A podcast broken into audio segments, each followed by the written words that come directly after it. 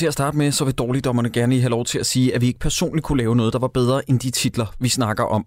Det er pissesvært at lave kunst, og alle film er jo i grunden kunst. De film, vi snakker om i den her podcast, er bare virkelig, virkelig, virkelig dårlig kunst. Dårligdommerne. Dårligdommerne. Dårligdommerne. Dårligdommerne. Dårligdommerne. Velkommen til Dårligdommerne, afsnit 77. Mit navn er Jacob E. Hensly, og ved min side to af mine bedste venner, nemlig Christoffer Olaf Andersen og Troels Møller. I dagens anledning, der har vi set dværgen, også kendt som The Dwarf, også kendt som The Sinful Dwarf. Der findes mange former for exploitation-film. Der findes blandt andet sexploitation, der findes carsploitation, der findes mexploitation om mexikanere. Der findes nazisploitation. Og så, jeg kunne blive ved, men den her film, den hører ind under den fremragende genre, som jeg ikke rigtig kendte noget til subgenre inden for exploitation, nemlig dwarfsploitation. Ja, selvfølgelig. Jeg har lige søgt på nogle af de mest genkendelige dwarfsploitation-film i verden, og Dværgen, den danske film Dværgen fra 1973, er en af dem. Men af andre titler, der er nævneværdige inden for den her kategori, der er Unlucky Charms. Med sådan en lille, hvad hedder det? En leprechaun. Leprechaun, selvfølgelig, ja. Og så er der min yndlingstitel, Gnome Alone. Nej, are you kidding me? Nej, den er tavlig. Der er også en, der hedder Ankle Biters, hvor det er sådan, come on. Men den tror jeg, jeg har hørt om. Er det ikke sådan en, hvor der er dværge-vampyrer i sådan en altså sådan lidt Blade-agtige vampyrer, der angriber en by? Jo. Er der ikke også en, der hedder... Det er den her. Der er plakaten der. Og er så er der også... For Your Height Only, en James Bond-parodi med en dværge. Ja. Som er skudt på Filippinerne, tror jeg nok, eller sådan noget. Nu lyder det, som om jeg har studeret dværge. Det har jeg ikke. Deep cut. Det var første afsnit af Trolsbart, tror jeg lige. En af de første afsnit. Ja, det var en af de første. Det var det afsnit om Willow, hvor et stikkenmand, han kommer gående ind af den bogdør, som der engang var. Så står han og kigger, står med en kæmpe bog i hænderne, og så siger han, hej, goddag og velkommen til. Jeg har studeret dværge. Ja, det er rigtigt. Hvad har du? Har du studeret dværge? Ja, og hedder programmet Velkommen til. Hej, jeg har studeret dværge. Meget mærkeligt. Var der ikke også en film, siger det noget, hvis, var der ikke sådan en cowboy-film, hvor det ikke rigtig sådan blev super meget i tale, så alle var dværge? Jo. Var det Terror Comes to Tiny Town, eller sådan noget den stil? Det kan vi da lige prøve at søge på. Den har Stikkelmand faktisk vist mig engang. Har ikke hele filmen, men sådan sagde, prøv lige at tjekke det her. Ja. Den vil jeg egentlig gerne se en dag. Jo, den hedder Terror Comes to Tiny Town. Den er fra 1938. Jeg tror, den er sort-hvid. Ja, det må den jo være. Okay. Det må den så være, ja. It's the world's only musical western with an all-dwarf cast. Altså, allerede der. Køb. Ja. Se. Har konkurrencen været kæmpestor, så de føler sig nødsaget til at skrive det. Det er fantastisk. I øvrigt, så blev der jo også lavet en dwarfsploitation-film med Gary Oldman for ikke så længe siden. Den, der hed Tiptoes, mener jeg. Hvor at Gary Oldman med CGI var blevet lavet til en dværg, som mange mente var... Uber-offensive. Kan I ikke huske den? Nej, det har jeg ikke set. Okay, I skal se traileren for den en dag. Det er noget med, at Gary Oldman og Matthew McConaughey, de er brødre, og Gary Oldman er lillebroren, og han er dværg, og han ender så med at knalde Matthew McConaugheys kone. Wow. Jeg har ikke set den. Jakob, hvad har du røget i dag? Okay, hvad har du siddet chumset i dag? Skal jeg lige finde den? Fordi det var et af de første afsnit af en podcast, som vi har lånt ideen bag dårligdommerne til, og har lavet den, der hedder... How Did This Get Made, lige et øjeblik. Har de lavet den om den? Ja, de har lavet om Tiptoes. Jeg har da hørt alle... Nå, det er måske det eneste afsnit, jeg ikke har hørt, fordi jeg ikke vidste, hvad det var for den.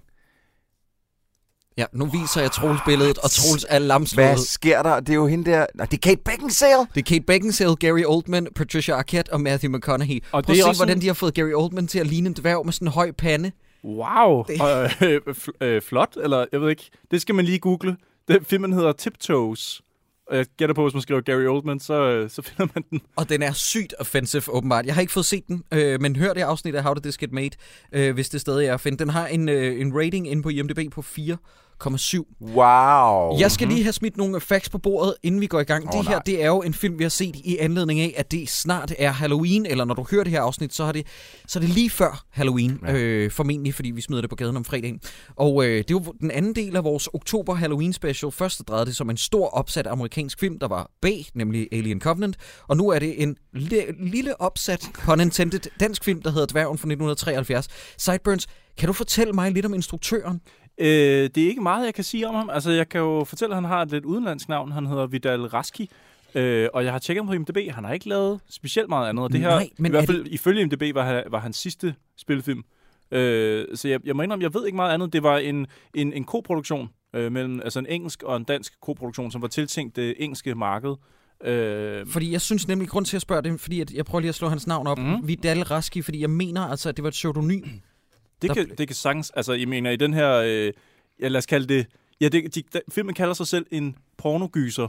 Jeg tænker, inden for den genre, der kan man vel egentlig godt lige komme til at bruge et andet navn end sit rigtige navn. Ja, jeg tror også, jeg skrev det ned som en erotisk horrorfilm. Ja. Men erotikken er jo svær at finde, fordi hver gang, at der sker noget, som kan virke erotisk, så de undertoner, der er, de er ikke... Nej. Det er ikke så lækkert, lad os sige det sådan. Ja, jeg så den her film for 7 år siden, hvor jeg følte, at jeg havde brug for et bad bagefter. Ja, men det har men man skal have 2 bade, bare for at føle sig beskidt, så klam af den. Den er virkelig ubehagelig, og jeg vil gerne lige sige fra start af, eller nogenlunde fra start af, men hvis folk lider af fine fornemmelser, hvis folk har sarte nerver, så skal I ikke høre det her afsnit, fordi det her, det bliver lidt ligesom flænset, det bliver lidt ligesom, smukke dreng, det bliver langt over grænsen, og vi kan ikke undgå det, fordi I må tænke på, vi skal simpelthen tale om en film, der er så grænseoverskridende. Ja. Og lavet af, tydeligvis lavet af en mand, som ikke kan lide kvinder. Det virker lidt sådan, ja. Ja, men det er, fordi først så sad jeg og tænkte, kan vide, om han har en eller anden, sådan en, om han instruktøren selv har en rape-fantasi, som han lidt lever ud i livet her. Spørgsmål. Men der kommer så en scene lidt senere i filmen, hvor det er sådan et, nej, han kan bare ikke lide kvinder. Nej, det virker sådan, men det er faktisk ikke engang for sjov. Hvis man har sarte nerver, så er det her måske ikke afsnittet. Men, eller hvis det er det første afsnit af Dårligdommerne at høre, så er det måske også en god idé lige at stoppe her, lige gå lidt tilbage i bagkataloget, og så lige lytte til nogle andre, inden at man hopper ind i den her. Ja. Okay, med lidt hurtig research. Så har jeg fundet ud af, hvem instruktøren rigtig er. Der er mange, der skriver på nettet, at Vidal Raski virker som et pseudonym. IMDb påstår, at bag pseudonymet Vidal Raski, der gemmer der sig instruktøren Reiner Gråsten. Hvor kunne det være fedt, hvis det var, hvad var det nu, hans alias var? Torvald Lervad, ja. Nej, det er en fyr, der hedder Eduardo Fuller, som også har lavet Teatro di Sempre og en anden sexploitation-film, der hedder... på dansk Overklassens Hemmelige Sexglæder, på engelsk The Loves of Cynthia. Det er hans 3 credits.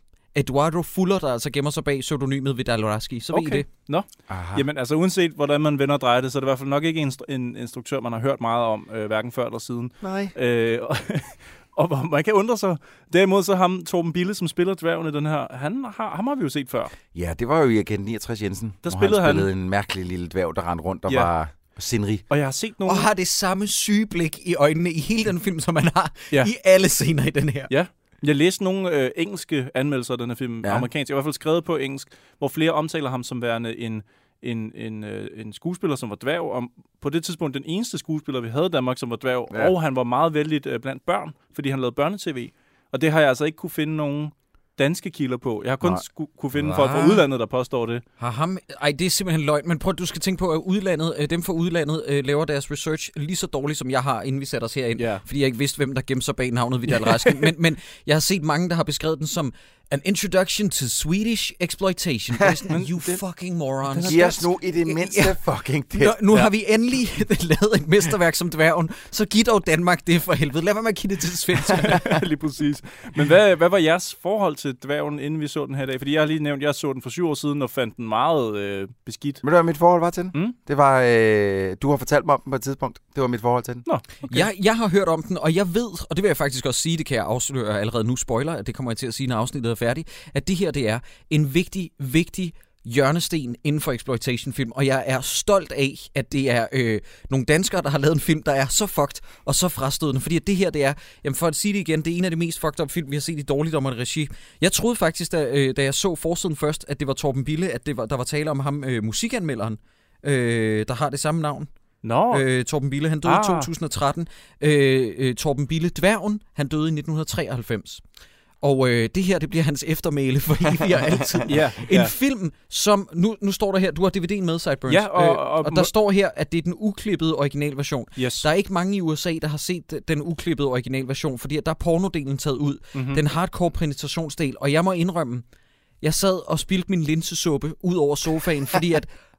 Man bliver jo introduceret til en sexscene ret tidlig i filmen, som bare er sådan erotika. Mm-hmm. Og så lige pludselig, apropos ingenting, så er der en close-up af hardcore penetration porno midt i en film, hvor jeg bare sad. Men sådan er det med alle sex, eller begge de sex scener, er det ikke kun to, tror jeg, hvor der er hardcore penetration? Jo, det er de to sidste, ja. To sex scener, hvor at egentlig så starter det sådan lidt sådan rodet med, at de bare sådan lidt, lidt nærmest sådan spaghetti over ind i hinanden, ikke? Ja. Og lige pludselig så er det bare...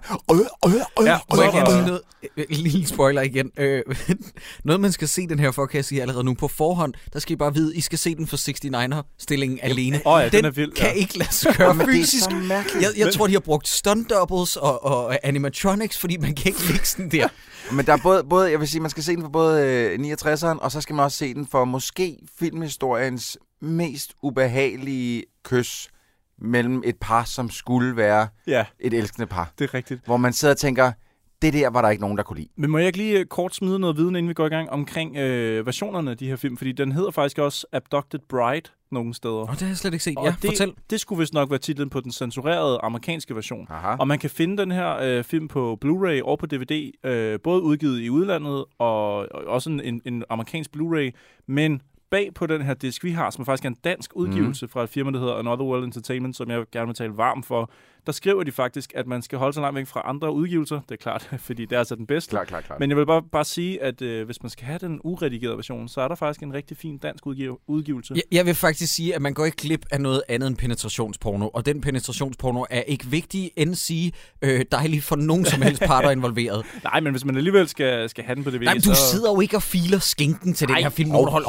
Sidder ikke og leger fucking DJ encore scratch. Skal vi ikke lade være med at shame, hvis der er nogen, der har gjort det? Skal vi ikke lige lade være med at shame dem? Det skal vi faktisk ikke. Skal vi ikke lige lade være med at shame nogen, Troels Møller, som måske har stroke the shaft? Cradle the balls. Er der nogen, vi skal takke for at have lånt os den DVD? Vi skal lige takke Niels Peyton. Ja. Den kære Niels Peyton. Fra Picture Peyton. Han måtte jo lige vende ud på Vesterbro, fordi han havde den på DVD. Og tusind tak, fordi vi måtte låne den, fordi at, ellers så skulle man have været inde på Home Universe, som er den danske, nok den eneste danske hjemmeside, der sælger den, som er Another World Entertainments egen DVD-hjemmeside. Yes. Jeg tror faktisk ikke rigtigt, man kan opdrive det mange andre steder. Så okay. Hvis man virkelig gerne vil have den. Må jeg lige spørge dig om noget? Undskyld, siger jeg med munden fuld af laberlarver. Kan du ikke lige forklare hurtigt lytterne? Fordi er det Sideburns Bay? Hvad? Jeg kalder dig din pik for laberlav. Ja, kan du ikke lige tage den ud af munden, hvis du snakker? Nej, jeg taler hernede. Sideburns, skal jeg lige lyne op, eller hvad? Kan du ikke lige... Tør dig lige af munden. Jeg mener jo ikke munden fuld som sådan. Men Sideburns, kan du ikke lige forklare lytterne, fordi at handlingen i den her er skrevet på en serviet i løbet af en eftermiddag. Kan du ikke lige beskrive bare i korte træk, hvad er pitchen til den her film? Okay, pitchen er, et ægtepar indlogerer sig på et hotel. De hedder Mary og Peter, det får man at vide mange gange, det kommer vi også ind på. Mary og Peter, de tror, de bare lige skal overnatte i en kort periode, mens han får sig job som forfatter i byen. Men på det her hotel, der er der en lille dværg. Hvad er det for en by, Sideburns? Det er en storby. Det er storbyen. Det er i hvert fald ikke København. Nej, fordi det er i hvert fald ikke en scene, hvor han sidder nede ved søerne og skriver. Og den politistation er slet ikke dansk, for den taler jo engelsk. Men på det her hotel, der bor der en dværg med sin mor, og de fører faktisk mere sådan et bordel, kan man vel godt kalde det, op på loftet. Eller de har kvinder holdt til fange, som de så fylder med heroin, for at holde dem fanget derop. Og de mangler lidt noget nyt kød. Og så er det jo sjovt, at Mary med sin mand Peter, der lige har lejet hotellets, eneste værelse. Ja. Så hvad man der sker? Ja. Det må vi finde ud af i denne danske pornogyser. Dum, dum, dum. Ja, nu skal vi kaste os ud i den første scene. Jamen, der er Torben Bille ude og skaffe lidt nyt kød, hvis man kan sige det sådan. Det kan man vel pænt sige, ja. Lad mig sige, jeg bliver allerede overrasket her. Altså, det er nærmest det første billede, vi ser, og så sidder jeg og tænker, what? Kunne man få de der hunde allerede dengang? Det kunne man umiddelbart, ja. Og som kan gå selv og sige vov. Ja, i 1973. Og hvor har de skaffet hende den retarderede, som bliver så glad for den lille hund? Altså, hun er jo tydeligvis 25 plus år, ikke? Men hun tegner... hinkerude, altså hun tegner... Ja, og det her, jeg har episodens første rigtige spørgsmål. Ja. Alle de her kvinder bliver jo lokket med legetøj. Vi snakker mekaniske hunde, futtog og bamser. Mm-hmm. De betyder, at han finder kvinder, der er flotte og veludviklede og 25 år gamle, men mentalt, så er de alle sammen 3 år. Ja, og dem er der åbenbart pakket med i den her unavngivende storby. Det er faktisk størstedelen af alle kvinder, der er med i den her film overhovedet. Yep. Hvis ikke de er... fordrukne hotelejere eller gift med en, der hedder Peter, så er de alle sammen Så er de alle sammen 25 plus og elsker legetøj. Og jeg blev jo nødt til simpelthen at dele min smerte med folk, da jeg så den her. Mm. På min Instagram-story. Og der tager jeg et klip af, hvad jeg selv synes er ret fantastisk. En sekvens, hvor at dværgen Torben Bille lokker hende med en lille mekanisk hund, tøjhund, hjem til sin lejlighed. Vi skal se meget langsomt, han står og fumler med nøglerne. Så går de op på loftsrummet, og så går han igennem loftsrummet. Og I skal forestille jer, lyttere, at det er nogle brædder, han skal forse, at der er maks en meter. Og han går med en stok og tager sådan nogle museskridt, ja. Hvor jeg skrev, så tror der fanden, den her film tager halvanden time. Ja. Jamen, jeg har også skrevet, Jacob, fuldstændig, at jeg er lidt ked af, hvor lang tid Torben Bille er om alting i den her film, fordi jeg ved, der er over en time tilbage, og jeg tænker, han er nok en del med i den. Så der kommer til at være mange scener, hvor man bare sidder og venter. Kom nu! Ja, kom så. Men det er, jo, gerne, det er jo nærmest den der bamsepuddel, der får lov til at sætte filmens tempo i nogle perioder, ikke? Mm. Altså sådan 1 meter ad gangen skal de lige følge bamsen. Jacob, du gjorde sådan her. Men han har jo en anden, han har en. Han har sådan en stok. Og han er enormt immobil, lige indtil han ikke behøver at være det længere for plottets skyld. Så springer han rundt på møbler, og jeg ved ikke hvad. Så laver han en decideret Yoda. Ja, fuldstændig. Mm-hmm. Men han siger, I have more toys upstairs. jeg kan ikke gengive det er mere, I have more toys upstairs. Nå, det er rigtigt, det er sådan her. Og så går hun jo med ovenpå og bliver slået ned med stokken. Han jogger hende lige i nakken med den, mand. Så hun bliver bevidstløs. Ja. Og vi ved jo ikke endnu, hvad han vil med hende. Nej. Og vi havde næsten ikke regnet ud, at det var noget ubehageligt, han ville med hende. Fordi det der smil, han giver hende, er jo meget...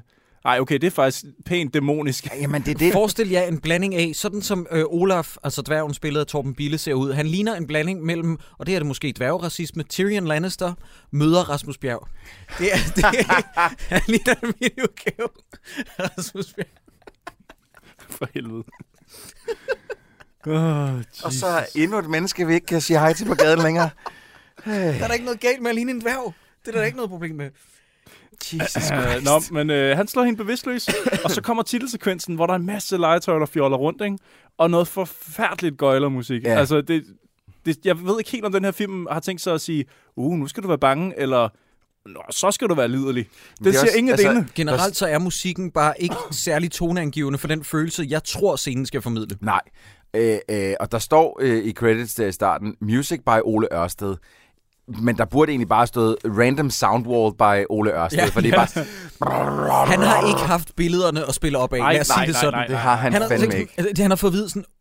hvad hedder han? Ole Ørsted? Ole Ørsted, ja. Ole Ørsted, på et tidspunkt, så er der sådan en syg voldtægtsscene, og jeg vil gerne have, at du ligesom sådan med lydbilledet, sådan, forestil dig ligesom, at han simmer med The Dark Knight, det der, hvor han trak sådan en barberblad ned over sådan en guitar eller violinstreng og sådan noget. Ja, han sagt, og så er det sådan, wacko, wow, rockmusik. Jeg tænker, at han har fået forklaret det, han skulle lave, og så har han sagt, ja. Jamen, den her titelsekvens, den har, så vidt jeg husker, noget helt andet, mere cirkusagtig musik end resten af filmen. Ja, det er sådan, men det er også 90% af det legetøj, det er sådan nogle, de der klapper der, ting, ting, ting, ting, ting, som står, hvor det er sådan et, hvad foregår der her? Altså, det går helt bananas. Nå, men Peter og Mary, de ankommer til det her hotel, og de har jo ledt i flere dage, fordi de har ikke Google Maps på deres smartphone, så de har jo gået fra det ene hotel til det andet. Og de har været et andet sted, hvor det kostede 10 pund per uge, tror jeg det er. Mm-hmm. Og det her sted... Ja, 10 pund, så de må være i Storbritannien et eller andet sted, må jeg. Ja, lige præcis. Ikke fordi, så... Men de snakker ikke decideret britisk, det vil jeg ikke sige. Nogle af dem er vist nok britiske skuespillere. Ja. Der er en enkelt eller to iblandt. Ja. Men det er som om, de har fået at vide... Det er som om, det er nogle ærkebritter, der har fået at vide... Snak lige amerikansk. Fordi det ryger ind i sådan en mærkelig mellemsegment. Nå, tænker du så ikke nogle amerikanere, der har fået at vide, at de skal tale britisk? Nej, sådan synes jeg ikke, det lyder. Nej, okay. De taler i hvert fald meget tydeligt. Vi har gået så mange dage nu. Vi håber, vi kan sove her. Peter, I just want a place to sleep. Ja, præcis. But Mary. og alle... Nej. Alle han siger nemlig kun Mary 3 gange i den her film. Til gengæld så siger han, darling. Ja, det er rigtigt. Det siger han mange gange. Okay, men det her sted koster så kun 6 pund om ugen. Ja. Og det er så dværgen, der skal vise dem det her værelse. Come on, I'll show you to the room. Du er virkelig god til at lave ham. Det er fuldstændig sådan, at han lyder. Det er lidt ulækkert at høre, at han er herinde i mine ører. At tage på. Men jeg synes, det er virkelig grinagtigt dårligt dansk-engelsk i det hele taget. Altså, jamen, det er jo ikke så mange, det er jo ikke så mange gange, hvor der er såkaldt, som Jacob han skrev i vores lille Facebook-comments, der vi kører med hinanden, danglish. Der er ikke så meget danglish inden, for de fleste af dem er udenlandske skuespillere. Men, yes, men ikke dem, der står nede i legetøjsbutikken. Nej. Der er det for alle pengene. Jeg spørger lige om noget hurtigere, og det er lidt et sidestep. Ham den ene, Santa Claus nede i... Er det... Slimovitz? Nej. Nå, okay. Men der er en connection. Den kommer vi til. Nå, der er en connection. Men for eksempel, da dværgen Torben Bille siger, you see, it is a nice soft bed. Ja, det er meget... og så hopper han på den og siger, ja. Der tror jeg... Okay. Wow. Der tror jeg allerede, jeg har tænkt, okay, jeg vil gerne give 10 pund om ugen for at slippe for det her. Ja, vi smutter igen. Ja. Tak for i dag. Men hvorfor skal han vise dem rundt i en indværelses værelse, hvor here's the bed. And over here. Jamen for ham, så er det jo ligesom at krydse Nordatlanten, Troels. Nej, stop. Hvor er det upassende. Men de er blevet advaret, lytterne, for helvede. De kan jo bare hoppe af, hvis de sidder. For helvede. Men for satan. Men det, altså, han spiller jo røven ud af bukserne i alle scener. Der er jo ikke nogen scener, hvor han sådan leverer en underpræstation. Altså han overpræsterer i alle scener. Den instruktion, der havde været brug for her, det havde været det modsatte af George Lucas. Det havde været slower and less intense. Fordi han spiller med... Han skyder bare med alle cylinder på i alle scener, han er med i. Jeg vil blive sindssyg af den. Jeg synes, det er dejligt. Det er så overspillet konstance. Alle de andre, de er på vej den igennem hele den film, men han... Hver gang er kameraet på. Det er jeg ikke helt enig med dig i. Jeg synes mødrene, eller moren og morens veninde, de er også fab. Ja. Men det er også nogle af dem, vi kommer til nu, ikke? Fordi, nej, fordi inden vi gør det. Fordi nu har vi haft den første scene, hvor de er kommet, Peter og Mary, a.k.a. Darling, er kommet op på værelset. Og så allerede der var der sådan en ting, hvor der triggerede det mig fuldstændig. Og så tænkte jeg, det har jeg ikke set i så gammel en film før.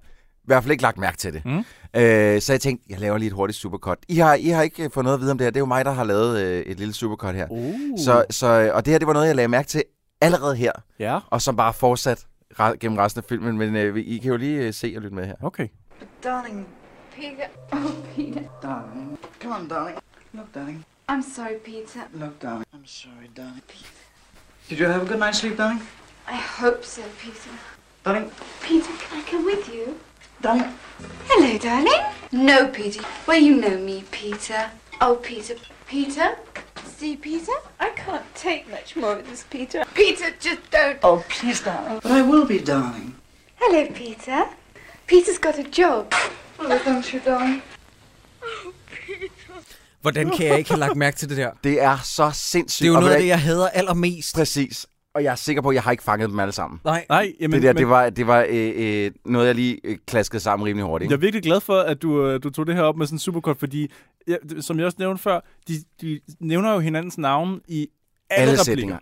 Alle sætninger. Hver gang jeg tror ikke engang de steder med, hvor han siger Mary til hende, fordi at det vidste jeg ikke, hun hed før til allersidst. Nej, men jeg føler egentlig på samme måde, at du lige har vist os hele filmen. Ja. Altså det, som folk hørte her, så har du set dværgen. Det var det faktisk. Virkelig fedt. Men det er jo... Darling, Peter. No, Peter. Yeah. I'm saying your name, so you don't confuse me with the nobody else in this room. Men det er så skørt. Og det var altså det meste, de første 6 eller 7 af det her supercut her, det er fra den første scene, hvor de er på værelset. Hvor er det sindssygt. Det er sindssygt. Men prøv at høre, Troels, jeg synes, du skal prøve at tage hjem til din kone, og så sige hendes navn. Så tror hun, jeg er pissur på hende jo. Ja, enten sur, eller har fået en hjerneblødning. Ida, kom lige herud. Ida, gider du ikke sætte dig ned? Ida, vi skal spise nu, skal vi ikke? Altså, hun vil blive syg oven i potten jo. Så stopper du. Nej, men prøv at høre, nu skal vi ned til den mor der. Den fordrukne mor. Som hedder Miss Lashe. Ja, og jeg er ikke helt sikker på, om hun er engelsk, eller om hun taler... Altså, hun prøver at tale britisk måske, men hvor hun er sådan lidt smule fuld, eller hvad? Hun hedder Clara Keller, Clara Keller. Jeg ved det simpelthen ikke ud for det navn. Altså, jeg kan sige så meget, at hendes veninde, Vinnie, som kommer på besøg på et tidspunkt, hun bliver spillet af Gerda Madsen. Det må være dansker. Der er ikke nogen tvivl der. Men hende der moren, der er nogle gange, hvor det klinger lidt danglish, altså sådan lidt revyengelsk, og så er der nogle gange, hvor det lyder britisk. Ja. Jeg kan ikke lige gennemskue det, hvem fanden hun er. Nej. Jeg sad ellers og så faktisk, apropos vi snakker om DVD'en her, jeg sad og så ekstra materialet igennem på den her version, men det er ikke mere end biografier og, hvad skal man sige, filmografier. Så der var noget tekst omkring dem. Du har haft en DVD i hånden med ekstra materiale på. Men der var ikke. Så var der lobbycast. Hvad betyder det, Jacob? Må jeg lige... Nå, det betyder, der kommer en quiz til slut i programmet. Den store ekstra materiale quiz. Det glæder vi os til. Lytter og bliver hængende. Om en time, så kommer der quiz.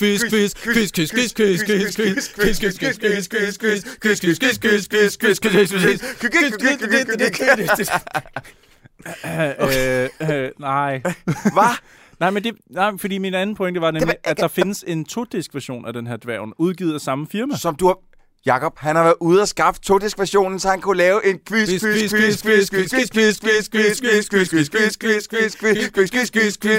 jer, lytter!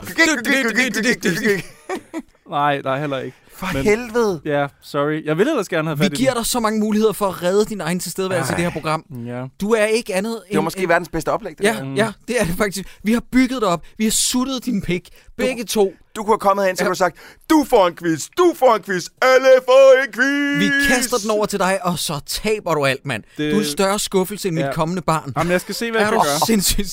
Jeg skal se, hvad jeg kan gøre. I øvrigt så har jeg tjekket Torben Billes credits, og han optræder jo i andre film, såsom Valter og Carlo, Jeste er Far.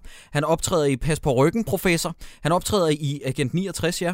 Han optræder i Brandbørg rykker ud, og så Guld til prægen, skrabbe drenge. Tror du, det kan være... Og han optræder også i en film, der hedder Hans Pornokone. Men tror I, at det kan være nogle af de tidligere nævnte titler, der kan være, at de har troet, at det var børnefilm? Altså, Guld til prægens skrabbe drenge kan jo godt se sådan lidt barnagtig ud, når man bare ser... Der er også nogle damer med, kan jeg huske. Er der det? Ja. Jeg kan i hvert fald huske, der er en, der er rigtig lækker, som hovedpersonen bliver vild med. Der er sådan en indianerprinsesse, som svømmer rundt nøgen ned en sø. Det er rigtigt, ja. Lad os lige dvæle ved det et øjeblik. Nå,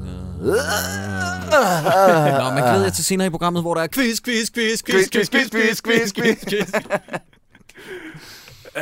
Ja, det må jeg lige se, om ikke jeg kan lige støve sådan en op. Nå, hvor kom vi fra? Jamen, de skal jo... lad os lige komme... Fordi der er jo faktisk en, hvad jeg vil kalde, en softcore sex-scene nu. Nå, jamen det er fordi dværgen bliver sendt op. Torben Bille bliver sendt op på loftet med narko, men på vejen, der lurer lige. Ja, fordi der hænger et lille billede, som ligesom er gennemsigtigt fra en bagvæg et eller andet sted, inde på Peter og Marys værelse. Og de ligger i sengen, og Peter han ligger og ryger nogle slange, som stadig for mig ser super mærkeligt ud, når nogen de ryger indenfor, og især i sengen. Især før sex. Altså, han vender den om. Præcis. Han når lige at puste det sidste ud, inden han begynder at snæve med hende. Præcis, det er så sindssygt. Men altså, der er jo intet forspil. Der er jo ingenting. Det er bare, de ligger, så de tager et par væs den der, så slukker han den, slukker lyset, og samtidig med, at han puster røgen ud, mens han vender hovedet, og så snæver han i gulvet, og så knæpper de. Ja. Men vi er enige om, der knaller de ikke i virkeligheden, vel? Nej. Det er ikke rigtig sex på den måde. Det er jo to skuespillere, og der sker også noget med Mary-figuren senere. Kan vi sætte skuespillere i citationstegn? Det er bare lige... Skuespillere. Jeg ved ikke engang om... Ej, jeg vil kalde dem mere skuespillere end mange af de andre, der er til stede i den her film. Ifølge IMDb har hun kun den her ene. Ja. Hun har kun spillet igen, medmindre hun har brugt et alias, men på den anden side, jeg tror folk ville have kunne genkende hende by now med IMDb og sådan noget, hvis hun havde lavet andre ting. Yeah. Hvad med ham der, Peter? Har han været optrådt i andet? Lad os lige prøve at se det. Ham, der spiller... han har været med i en anden film, der hedder Kærlighedens Melodi. Okay, som vi jo alle... Ja. Den har jeg heller ikke lige set. Nej. Men nej. Altså, der er jo, man ser bryster i den her scene, men det er ikke sådan, vi ser ikke noget hardcore sex. Det er sådan meget... Kan I huske, Sliding Doors har sådan en sexscene, hvor det er sådan en blå belysning? Hvad? Ja, det er ret meget sådan. Det er ret meget. Ser man hendes babs lade med? Nej, men der er altså sådan, den, hvor... if only I could turn back time. If only I could say what I still hide. Jeg ved ikke. If only I could turn back time. I would stay for the night. If only I could, if only I could, if only I could, if only I could. Var det den film, du mente? Det er sidste gang, jeg nævner en romantisk komedie. Og husk, før du kommer med en reference, så tænk lige, Sideburns har Aqua lavet soundtracket. Og hvis de har, så hold din kæft. Hvorfor tænker jeg ikke så langt? Det skal jeg simpelthen til at gøre fremover. Det er anden gang, du nævner det, og Troels og jeg får lejlighed til at bryde ud i den tanke. Ja. Og du ved, vi gør det jo. Ja. Vi gør det jo. Vi elsker Sliding Doors. Vi elsker Sliding Doors, ja. Jeg har faktisk noteret her, at mens de har sex, der siger de hinandens navne, Mads. Ja. Peter. Peter. Han siger ikke Mary, nemlig der. Han siger, darling. Darling. Darling. Darling. Darling. Darling. Darling. Peter. Darling. Vi er lidt overtrætte, drenge. Vi optager klokken er engang 9 nu, og vi er helt smadret. Jeg har noteret her, står dværgen og nuller sine brystvorter, mens han ser på Mary og Peter. Ja, det ser lidt sådan ud. Men han, det er jo først efter, de begynder at knalde faktisk, at han går hen og kigger. Er det fordi... Fordi jeg stussede lidt over noget her. Fordi da de begynder at knalde... På loftet står dværgen og nuller sin bed. Alle lytter, næste gang det er jul, det her om ikke så længe, så lov mig, I synger det, når I går om juletræet. Og jeg vil gerne høre... Og jeg vil gerne høre, hvordan jeres forældre... Der vil jeg gerne gå ind og lægge veto, det skal I ikke gøre. Det er en dårlig idé. Være med, ja. Men prøv at høre, da han hører... Jeg kan ikke finde ud af, fordi da de begynder at knalde, så begynder sådan noget... Mm. Er det musik, de hører, som han lige pludselig... Hov, er det musik, jeg hører inden for deres værelse? Eller kan han bare høre dem ligge... Men han kan jo høre... Og det er derfor, han går hen og... Eller darling. Er det derfor, han går... Altså, fordi at man er inde hos dem, så lyder musikken høj.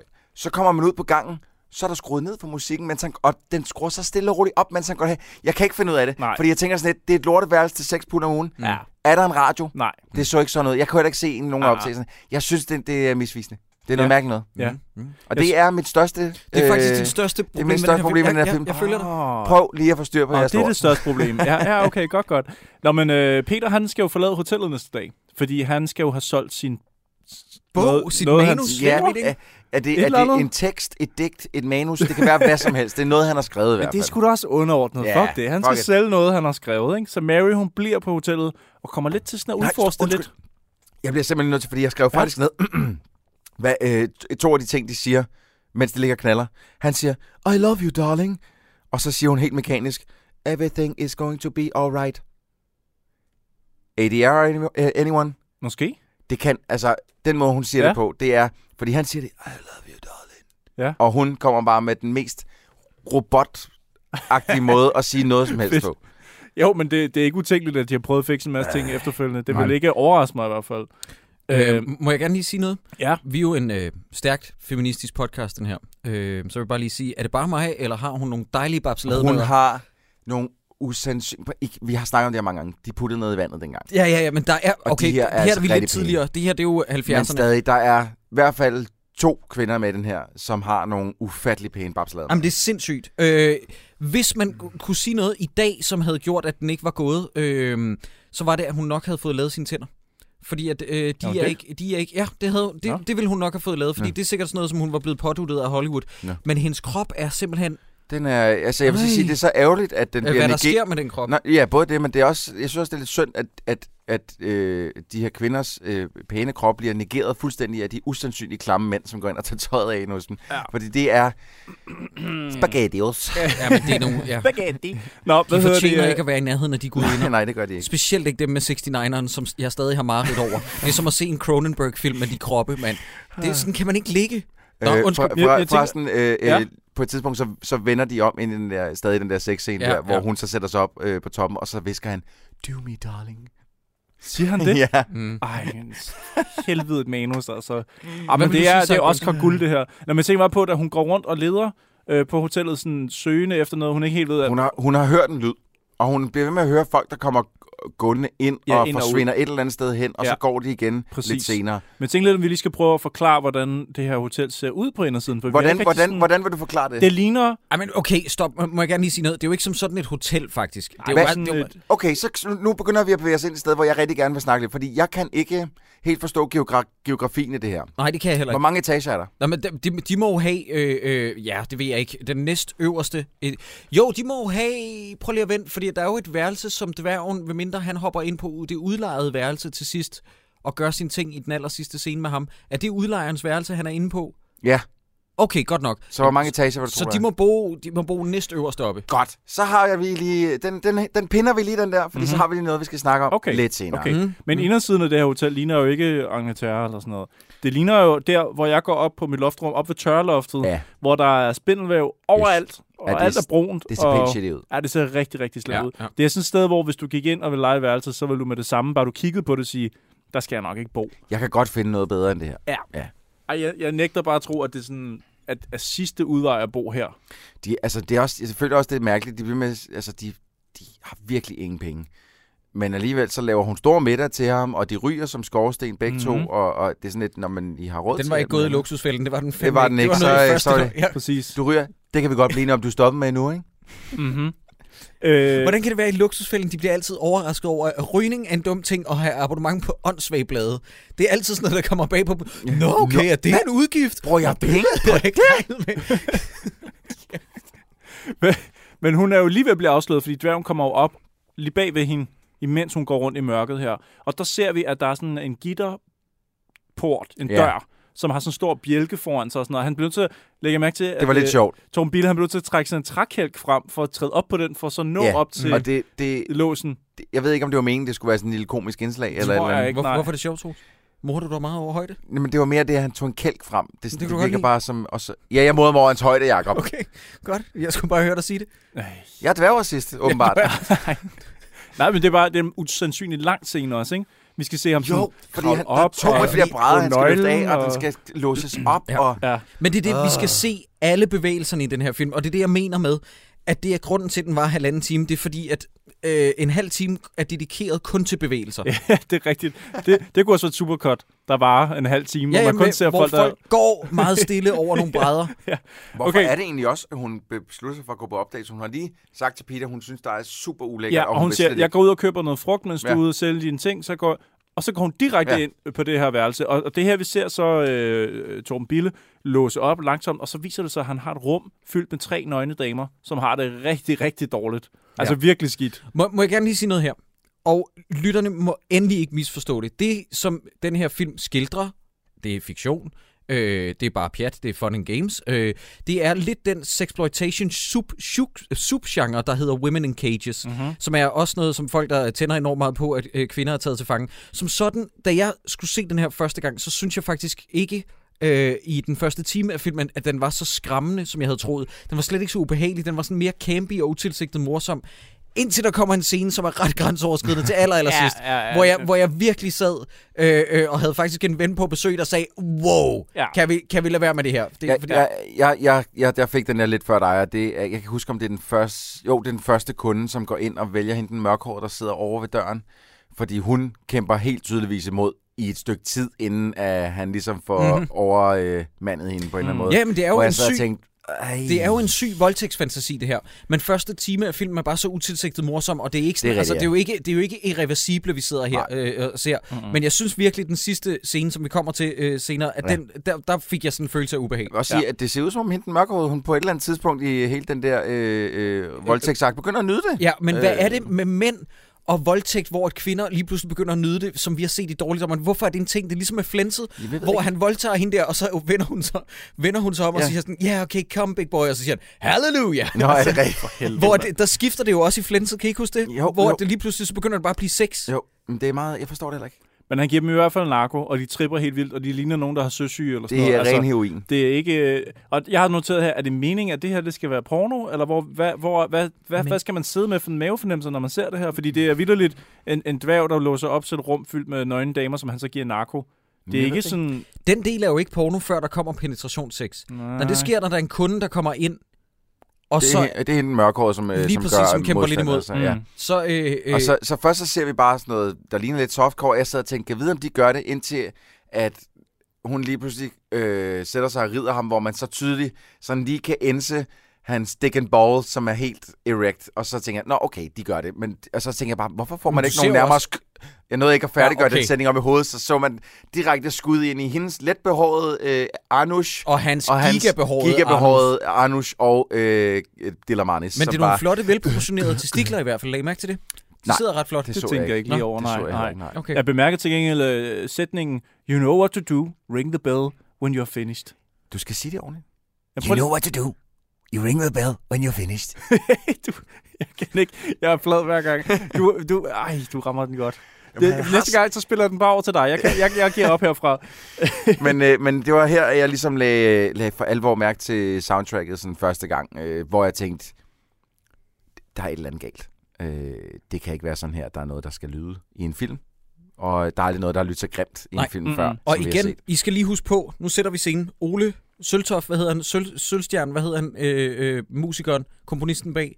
Han hedder Ole Ørsted. Ja. Ole Ørsted, ja. Ole Søltoft er jo helten fra alle de der... Ja, jeg ved det godt, jeg lavede sjov. Det, der sker, sorry, det er, at han sidder derhjemme, og så får han at vide, at han får tilsendt et manus, hvor der står, nu skal du lave musik til en fucking voldtægtsscene. Så siger han, I'm on it, og så kommer der det her ud af det.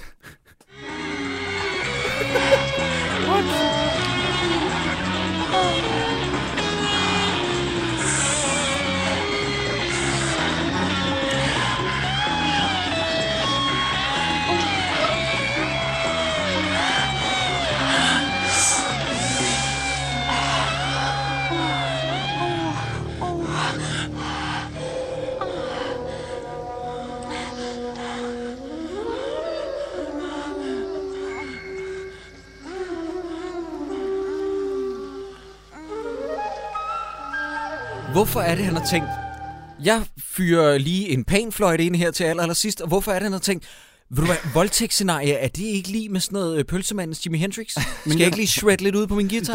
Det lyder fuldstændig som Shaft på overarbejdet, og så pludselig bliver det til en gyserfilm. Ja.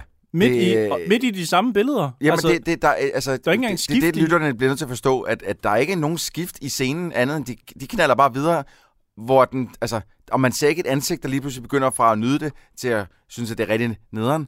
Det er det samme, men lige pludselig kommer det her helt vanvittige skift i musikken. Fuldstændig sindssygt. Og det skal så også lige siges, den skifter tilbage igen. Ja, musikmæssigt. Ja, da man så kommer ned til Dick and Balls, går direkte op i penetrationsmode, så er vi tilbage.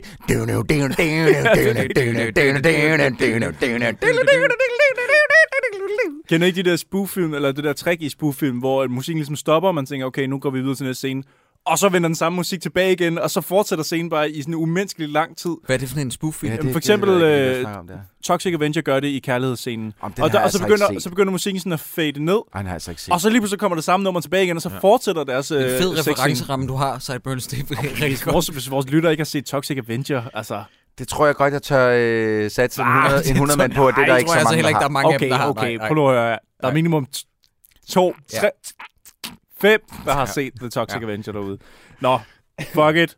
Det er forfærdelig musik, og jeg er virkelig glad for, at du lige spillede det, fordi det er virkelig svært at forklare sådan noget. Og jeg håber også, det kunne godt være, at vi skulle have sagt not suitable for work, hvis du hører det på en højtaler, så... Gå tilbage igen, og så skru ned, inden du afspiller det her. Ja, der er selvfølgelig lidt moaning ind imellem. Ja, men altså, man sidder sgu da heller ikke og brænder vores podcast af, mens man sidder på arbejde på fuld æder over anlægget, mens andre kan sidde og høre det. Og det, jeg vil sige, det er langt fra det værste, der er blevet sagt i den her podcast. Det er ikke nogen stønnelyde. Vi har lige snakket om, at jeg har din læber lav i munden for helvede. Og jeg sad og lavede... Jeg tænkte lige der kunne vi godt have sagt det på forhånd. Okay. Jeg tror, det dummeste, der er blevet sagt, det er ligesom i Toxic Avenger. Og der skulle folk have skruet ned. Nå, okay. Vi skal også lige forbi moren og hendes veninde, fordi de snakker jo om natklubben. Moren sidder og beklager sig. Ja. Miss Lashe sidder og beklager sig over sin egen tilværelse. Og det var meget bedre i gamle dage. Fordi stedet var en natklub førhen. Og så sad jeg så og skrev ned. Interessant. Lidt baggrund på historien. Kan vide, om vi skal bruge det til noget senere. I doubt it. Noget dybde. Hvor får du Lashe fra? Much. Hun hedder bare Laila Lashe. Lashe. Nå, så Lashe. Ja. Lashe. Jeg ved ikke hvorfor altså. Lashe. Prøv, bare hate på mig. Okay. Ja, du har sagt det. Du har bare sagt det 3 gange, og jeg ved bare, at der er en lytter derude, der også har set Toxic Avenger, der sidder. Nej, nu siger Troels det igen. Ja. Men det er det dummeste, vi har sagt her, siden jeg sagde Toxic Avenger. Din kæmpe hat. Nu strammer du lige op. Okay, men hun vil i hvert fald ikke tænke på det år, hvor der var brand. Det er sådan hendes konklusion. Og vi tænker, hvad kommer det ind i spil senere? Nej, jamen det... Altså, man føler lidt...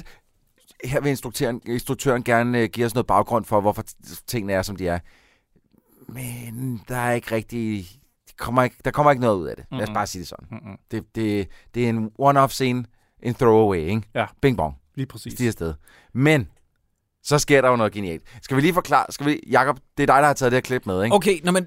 Sæt det hele op. Jamen, problemet er, at jeg ved ikke, hvordan jeg skal sætte det op, for jeg ved vitterlig ikke, hvad det er, der foregår. Dværgen kommer hjem med noget legetøj, og jeg er så forvirret i den her film, fordi jeg har lige set bryster, men det har ikke været den gode slags bryster, fordi det har været bryster i en voldtægtsscene, som også lidt var ment, som om, at det skulle være porno. Så jeg er forvirret på det her tidspunkt i filmen. Dværgen kommer hjem med et legetøjstog, sætter sig resolut hen ved bordet. Moren, Laila Lashe, har sin veninde Winnie på besøg. forsøg. Og så apropos ingenting, så begynder de lige pludselig at udbryde, at de savnede dengang, de dansede Chuchu Bamba, og så sætter dværgen sig over og spiller klaver. Ja. Og så skal vi høre Chuchu Bamba-sangen. Ja, og hun ifører sig en frugtskål på hovedet. Hun går ind og tager en frugtskål på, og et græsskørt. Og, ja, det er rent Chiquita Banana-outfit, ja, hun er på. Men jeg synes lige, vi skal prøve at høre noget af det her. Introduce me, Olaf! Olaf! Ladies and gentlemen, Miss Laila Lashe. Penelope, señorita, clique Cuban castanet. There's a certain caballero. She's trying hard to forget. When our lovely senorita starts to dance and gently sway. Ej, hvor er det dårligt. Ja.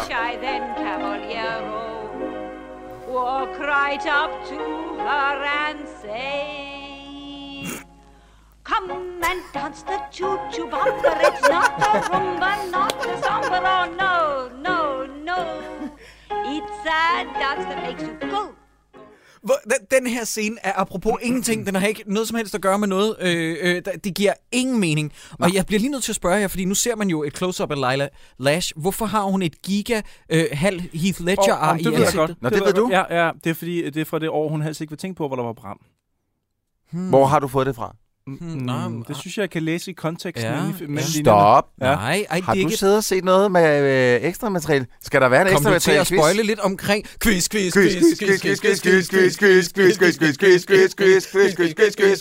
tror, det er nok. Nej, desværre. Nej, det var ikke... Men det var bare noget, jeg tænkte. Det kunne være, at det var... Vi tager lige en runde med alder. Sideburns, hvor gammel er du? Undskyld. 21. Ja, okay. Og jeg er 33, og du er hvad, 34? Nej, jeg fylder 34. Okay, ja, det er også der sidder og synger det her med Sideburns, den absolut yngste, opfører sig klart ældst. Ja, men det er jo altid godt, at vi har en pædagog til stede, ikke? Nå, men de synger den her Chuchu Bamba-sang, og jeg tænker alle mænd, der er gået ind for at se den her pornofilm, sidder jo med pikken i hånden, klar til det frække. Hvad gør de til Chuchu Bamba? Jeg tror måske, det er der, de lige trækker vejret og lige siger, okay, yeah, der kommer nok noget frækkere senere. Yeah. Om natten, der er Mary meget bekymret. Og der er nye kunder, der kommer ind og ud til de her tre piger op på, eller i det der hemmelige rum. Ja. Og der kommer sådan en mand ind som en kunde. Og jeg ved ikke, om det var den scene, vi lige så før. Man har i hvert fald sådan en meget nydelig 70'er-sideskilling. Jamen, det er ham, ja. Ja. Den er sådan en klistret hjelm, der sidder sådan helt tæt. Yes. I det hele taget, de der mænd, som du sagde før. Jamen, det er super spaghettis. Altså, det er, de er super klamme. Ja. Og her sidder vi som tre relativt tynde drenge og siger, andre mænd var... Jeg arbejder på min dadbot, men jeg vil simpelthen ikke køre på det der. Jeg vil sige, det handler også meget om udstråling. Ja, men det er også rigtigt. Og der er ikke nogen af dem, der fortjener at være i nærheden af de der tre gudinder, der befinder sig op på loftsrummet. Og det er en meget ulækker måde også, de ligesom er det på. Nå, men han tager tøjet på igen, og så ringer på klokken. Kunne der ikke være en af de her piger, der bare kunne gå hen og... ringe på klokken, og så blive lukket ud? Det spørgsmål kan man spørge sig selv om mange gange. Fordi Olaf kan jo ikke kigge ind, når han låser op og sådan noget, om det er en kunde, der vil ud, eller pigerne, der vil ud. Ja, men de er jo bare så drugget. Men er de det? Ja, det er de. Det må vi vælge at tro på. Ja. Fordi ellers er det faktisk lige før, jeg vil sige, at der er et hul i logikken i den her film, og det ved jeg ikke rigtigt. Nej, det vil jeg faktisk helst ikke have. Nej, det vil jeg helst ikke have. Jeg har også noteret, det skal vi bare lige huske, at Peter... prøver at få solgt sine ord, han har skrevet på en serviet på et tidspunkt, og det er ikke lykkedes endnu. Nej. Fordi der er ingen, der vil have møder med ham. Men jeg tror, den næste scene, vi ser med Peter og Mary, det er, hvor at Mary prøver at forklare ham, der sker altså noget mærkeligt. Han tror ikke på hende. Hun siger sådan lidt, Peter, der foregår altså noget fordækt heroppe.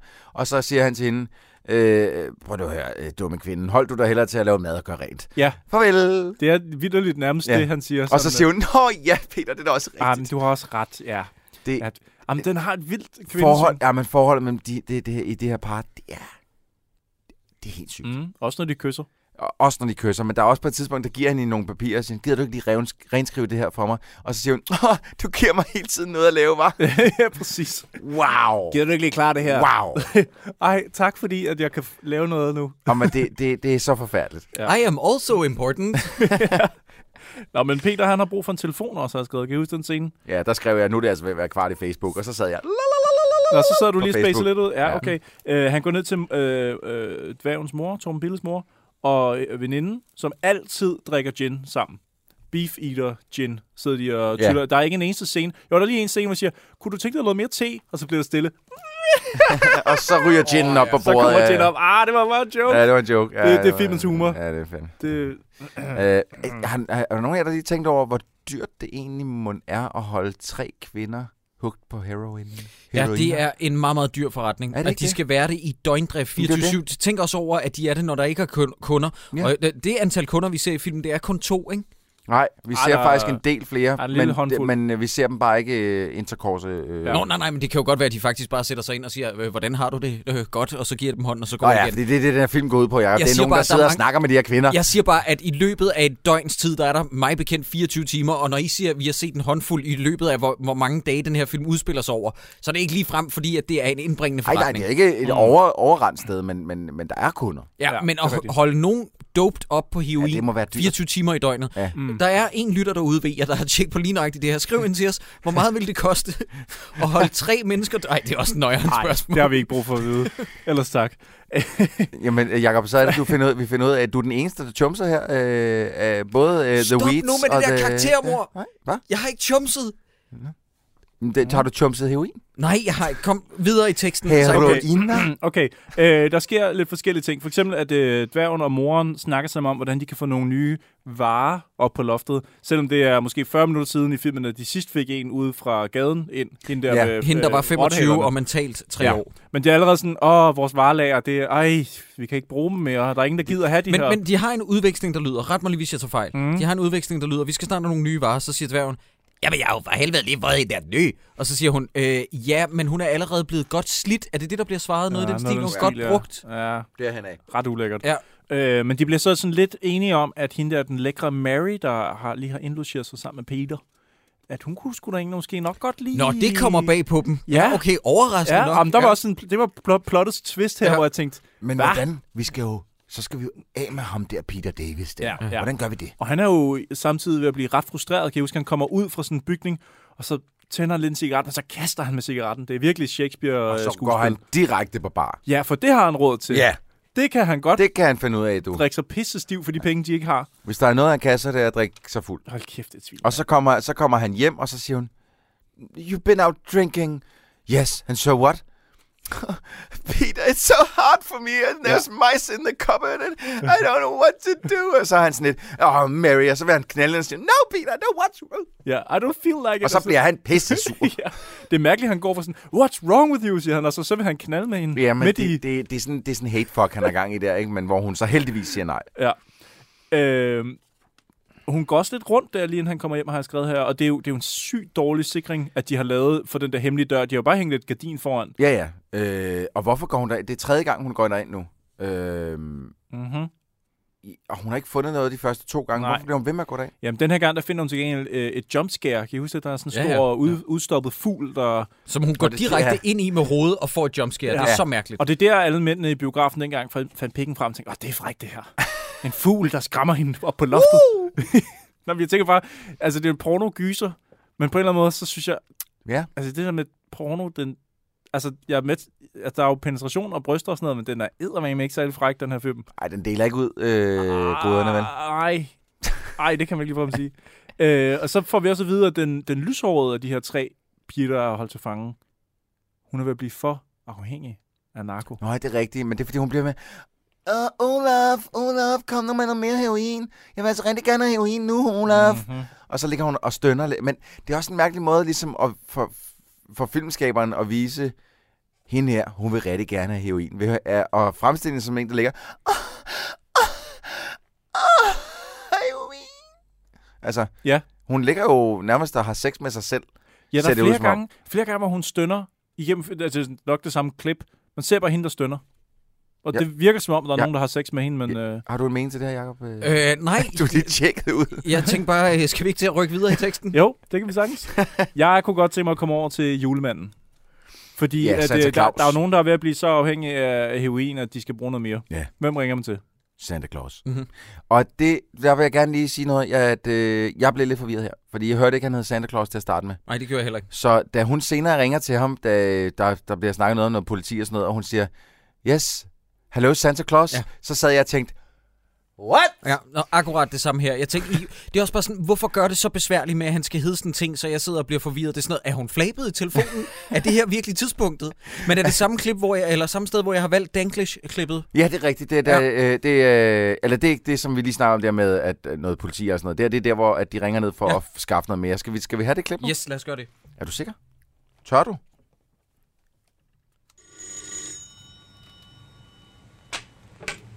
Sanders workshop. What? What? When? Yeah. Yeah. What is it? They got the runner.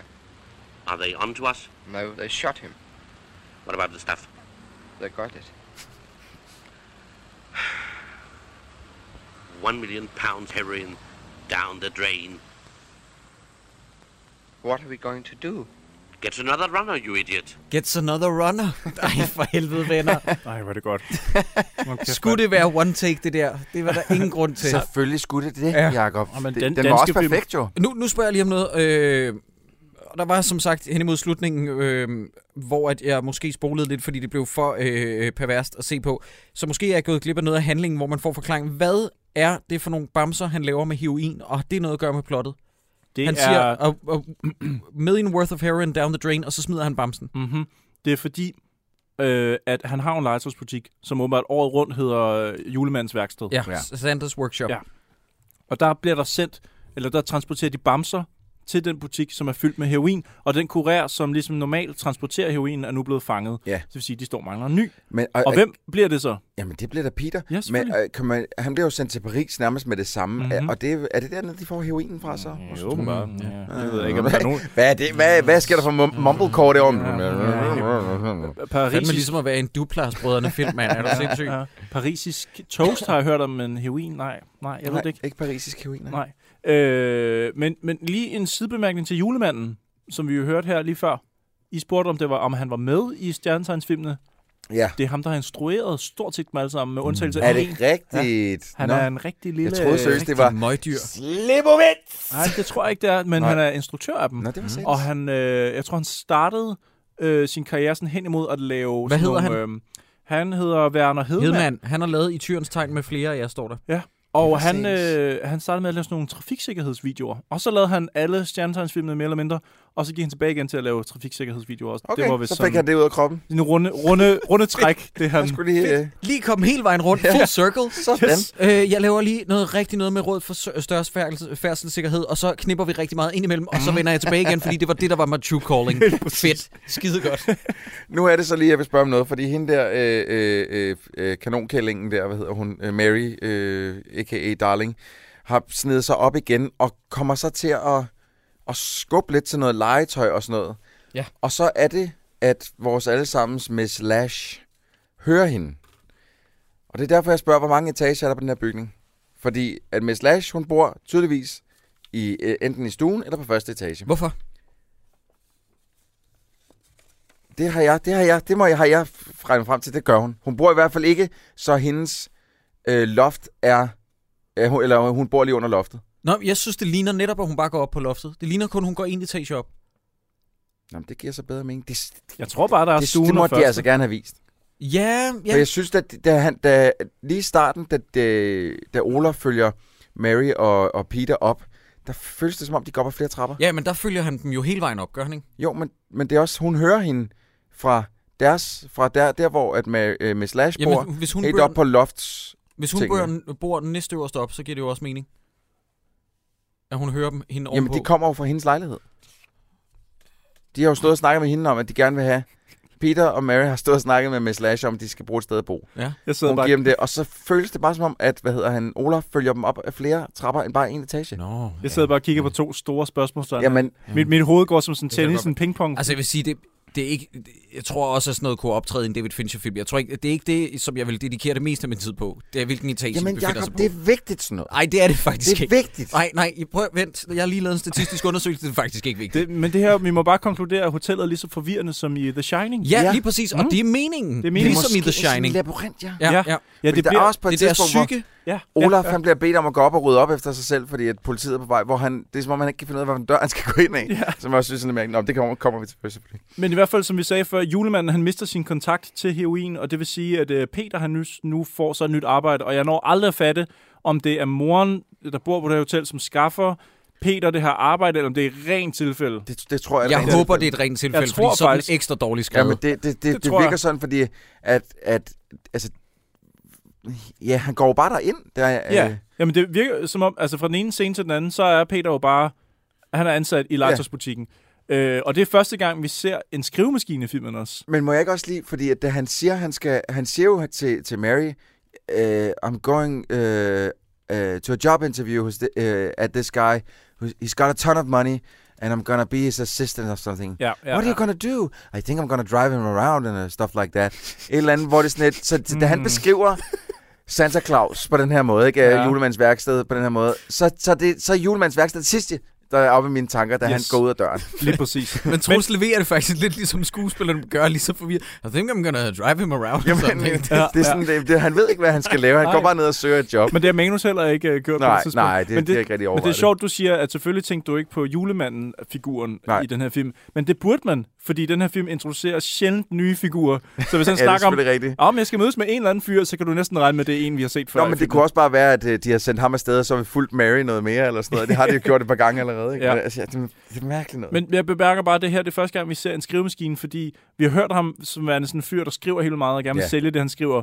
Men det er først, da Mary så skal skrive på en skrivemaskine, at den dukker op, den der... Men hans passion ligger i at skrive med hånden, jo. Skrive hånden.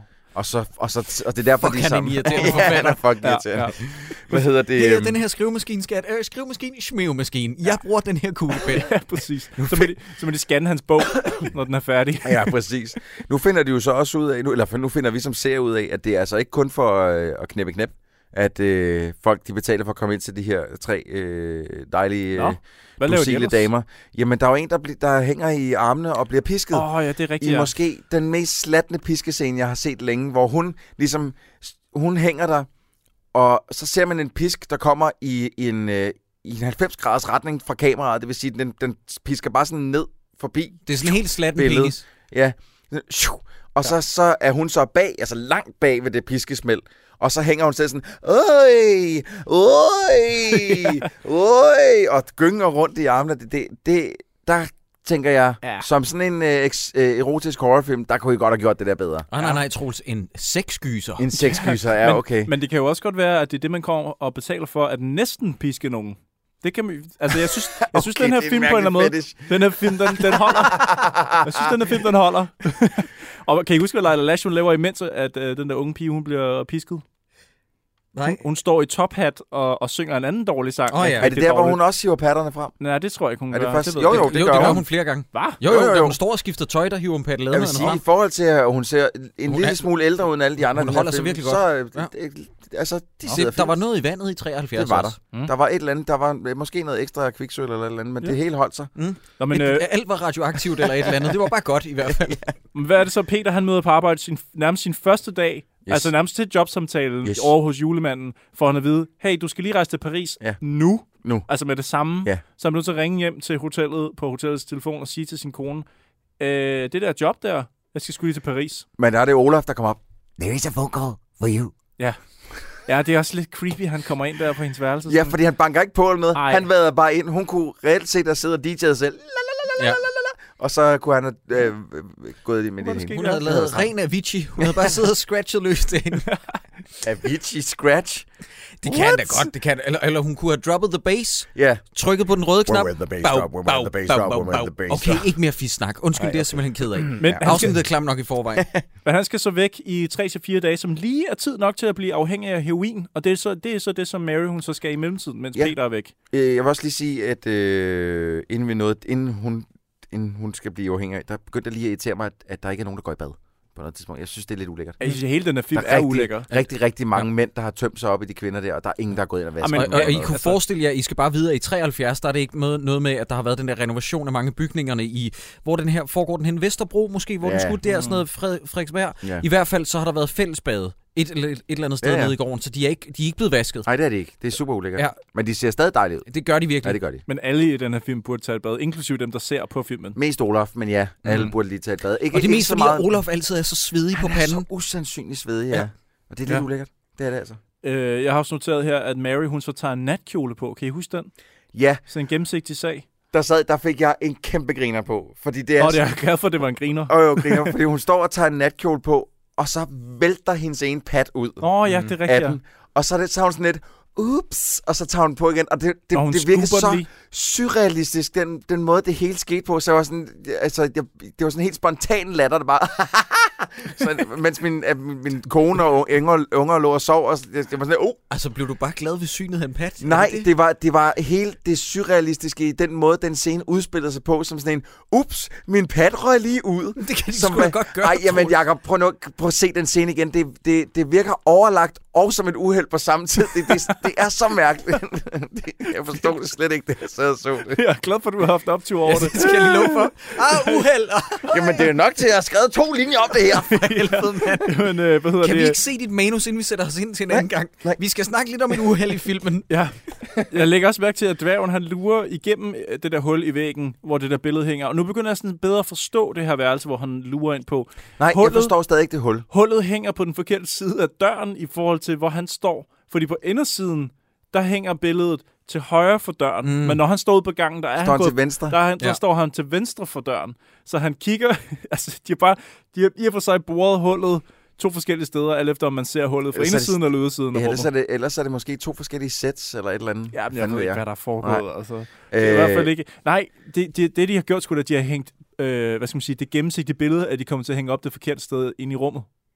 Det kan selvfølgelig også godt være. De har glemt, om de skulle hænge billedet i venstre eller højre side. Der er lige en sceneregissør der, der ikke har lavet sin arbejde ordentligt. Men det er fedt i hvert fald. Lige ved siden af, der er post-iten, hvor der står, husk rød tråd. Rød tråd til kort, ja. Det var også et deep cut. Hvis man ikke har... over kanten. Et af vores første 4 afsnit, tror jeg. Et af de første afsnit i hvert fald. Ja, gå tilbage og hør det også. Hvor mange gange har vi fået etableret, at de ingen penge har i den her? Rigtig mange gange. Og jeg tror, at nu ser vi Mary i hendes 8. eller 9. outfit. Hun har virkelig mange outfits. Men det er det, så for at gå i bad. Ja, fordi så skifter hun bare tøj. Ja, det er ret smart faktisk. Og den her film er bulletproof. Ja. Yes. Ellers så ville det betyde, at der var et hul i logikken i dværgen, og det nægter jeg at gå med til. Det kan der ikke være. Og er det nogen opdager tøserne, ikke? Jo. Ja, og siger, jeg går direkte til politiet. Ingen ved, hun har været derinde. Der er ingen, der har opdaget det. Alligevel så lister hun sig ud. Altså, hun går ind på sit værelse og lister rundt derinde og sådan, hvad har du gang i? Men altså? Har du ikke lagt mærke til, at hun skal ind på sit værelse? Hun freaking skifter tøj. Hun går fra et fuldt sæt i sådan en rimelig mørke farve, så går hun ind, og så ser man vildt, at hun tager trøjen af, men og så næste klip, så har hun lystøj på. Det er fordi, at hun har ikke været i bad, sideburns. Vi har lige snakket om det. Hvis jeg skal ned på politistationen, skal jeg fandme se ordentligt ud. Så skal jeg dufte godt. Og det er jo ikke, jeg er jo meget svedig. Og man skal ikke tro, det er fordi, vi lige snakker om, hun havde natkjolen på og sådan noget. Nej, man ser, at hun har et fuldt sæt af sådan noget lidt mørkt denne med en mørk trøje. Så går hun ind og skifter, og så har hun sådan en lyseblå. Men så går hun tilbage ind til tøserne, i stedet for at gå til politiet. Præcis, og hun siger, jeg går lige til politiet, ergo, jeg skal skifte tøj og gå tilbage igen i det samme rum igen, hvor pigerne er. Det er så mærkeligt. Men ved I, hvad det er? Misdirection. Den her film er ren The Prestige. Hvad for, er det mikrofon 2, Jacob sidder ved 2 sekunder? Jeg skal lige tjekke. Her sidder jeg. Nej, det var ikke mig. Sådan. Der røg han. Nå, men skal vi fortsætte, Troels? Ja, der er ikke nogen grund til at høre på Misdirection og sådan noget. Det er noget pjat. One Direction, det kan vi lytte til.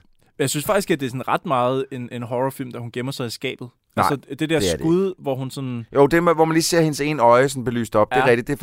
Det er faktisk måske den eneste meget fede vinkel, der er i den her. Fordi ellers er alt andet bare, hvor kameraet sådan er... Så, hvor skal vi sætte kameraet? Derovre. Men jeg vil lige sige en ting. Den her film er æstetisk tættere på Matador, end Flintset nogensinde bliver. Det er på ingen måde en grim film. Og det er simpelthen fordi, at der er et eller andet i de der praktiske sets, som jeg tror også meget af det har været on location og sådan noget, og omkring sådan noget. Der er kun, jeg tror kun der er én scene, hvor jeg virkelig skal tænde over, hvor grimt det var. Det var nede på den der politistation. Den var virkelig æstetisk en rigtig shitty. Jeg synes, det ligner et hospital. Jamen det er nemlig, det ser helt forkert ud. Men jeg synes faktisk, at visuelt, så er den, sådan, så er den ret velfungerende. Den ligner det, den skal ligne. Ja. Altså jeg vil også sige, kudos til dem, der restaurerede filmen, for den er faktisk pæn på DVD. Det ser sgu ordentligt ud. Jeg stusser også lidt over tiden her, fordi hun går tilbage igen ind på det her loft, hvor vi lige snakker om, hvor de her piger er. Og så! Mens man ligesom ser, at hun går derind, så ser man lige, at Olaf er nede og køber en ny bamse hos julemanden, og når så tilbage igen i den samme scene. Jamen, Santa Claus ligger jo, altså det er naboforretningen. Nå, det er lige nede på, ja okay, got it. Og det er jo her, der har hun jo så fanget. Mary er nu fanget på loftet. Eller inde i det her rum. Og der er jo en lille kampscene der, så at sige. Nu skal vi ikke... Lytterne må ikke tro, der er noget koreograferet eller noget som helst andet. Men der er en lille kampscene, hvor at Mary, hun ligesom skal spille, at hun prøver at slippe fri. Hun kan ikke overvinde en gammel dame og en dværg. Nej, og jeg vil så også sige sådan her. Det ser heller ikke rigtigt ud, som om hun prøver. Så langt vil jeg gerne gå. Altså, nej. Fordi de tager jo både tøjet af hende og holder hende fast. Hun er mest bare sådan her. Ej, slip mig. Jeg kan ikke... Nej. Der er ikke meget fight i hende. Nej, det er rigtigt. Og så flår de alt overtøjet og bukserne af hende, så hun stadig har BH og trusser på. Hvilket så, og så sætter de hende fast i lænker. Næste gang man ser hende, så har hun ikke noget tøj på, men hun sidder stadig fast. Hun er stadig lænket. Der forstår jeg ikke noget. Altså, hvordan de har fået tøjet af hende? Man har bare ikke set dem være deroppe siden, men hun har nu smidt tøjet selv, eller hvordan? Men det er jo fordi, der er gået flere dage jo. Fordi han har jo været i Paris. Han har været forsvundet, og han er jo kommet tilbage. Og så kommer han til... Ja. Okay, okay. Jeg vil give Troels ret i dog, det er rimelig dårligt forklaret. Ja. Kunne jeg have brugt et sort skilt, hvor der stod 3 dage efter? Ja, det kunne jeg godt. Eller sådan fade down eller fade... Bare så vi vidste, the passage of time har fundet sted på det her tidspunkt. Ja. Måske bare lyden... lige præcis. Eller en timelapse. I sådan en montage. Sådan en Rocky-agtig med noget fed musik på. Hvorfor bokser Peter nu? Hvad fanden foregår? Lad I også mærke til, i undersøgelsen, så, da hun ligesom bliver linket derinde sammen med de andre piger, så står der, nå piger, I har fået en ny sluf. Sluf? Så googlede jeg ordet sluf, og jeg kunne ikke lide. Jamen sluf, jo, det har jeg godt hørt før. Altså den danske ordbog, DK, havde ikke ordet sluf. Jeg vil ikke... Hvem fanden har jeg hørt bruge det? Jeg sidder lige og prøver... Gider du smide en redningskrans ud til mig man igen? Nej, jeg sidder bare lige og prøver at tænke på, om jeg har hørt det fra mine forældre. Sideburns har lige siddet og sagt, at han ikke kunne finde noget på nettet. Nej, men det er en slang-ting. Altså, det er jo gammelt for helvede. Jeg hørte det, da jeg var barn. Og nettet indeholder ikke slang, Sideburns. Jo, det skal du bare vide. Men man bruger det bare ikke længere. Men sluf, jo, det har jeg hørt. Ja, okay. Jamen, vi godtager det. Det er et ord, og det stod i hvert fald i underteksterne. Hvordan staves det? S-L-U-F. Ja, sluf. Og på engelsk, der kaldte de det... Roommate. Og som også er et eller andet form for slang-term, jeg ikke lige har hørt før. Det har du ikke hørt før? Nej. Hvis nogen ved, hvad det betyder på engelsk, så... Roommate. Double O. Ja.